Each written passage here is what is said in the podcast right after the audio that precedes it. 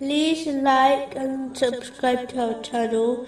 Leave your questions and feedback in the comments section. Enjoy the video. Continuing from the last podcast, which was discussing chapter 28, verse 76. Qarun was from the people of Moses, and we gave him of treasures, whose keys would burden a band of strong men. Thereupon his people said to him, Do not exult. Indeed, Allah does not like the exultant.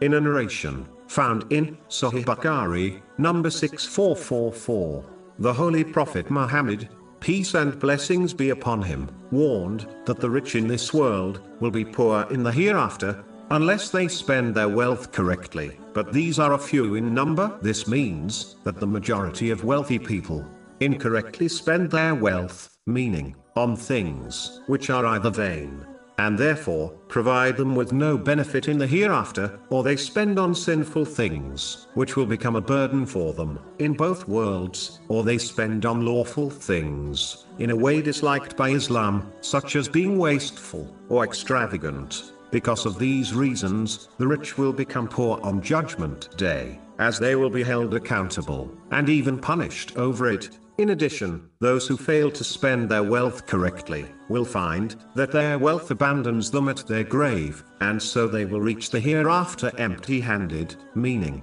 as a pauper. This has been warned in a narration found in Jami R. Tirmizi, number 2379. The deceased will leave the wealth behind for others to enjoy, while they are held accountable for it.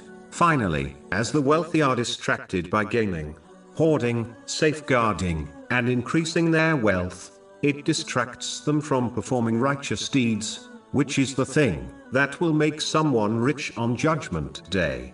Losing out on this will make them poor. It is important to note, spending wealth correctly is not only donating charity, but includes one's spending on their own necessities, and the necessities of their dependents, without being wasteful or extravagant. The truly rich person is the one who uses their wealth correctly, as prescribed by Islam.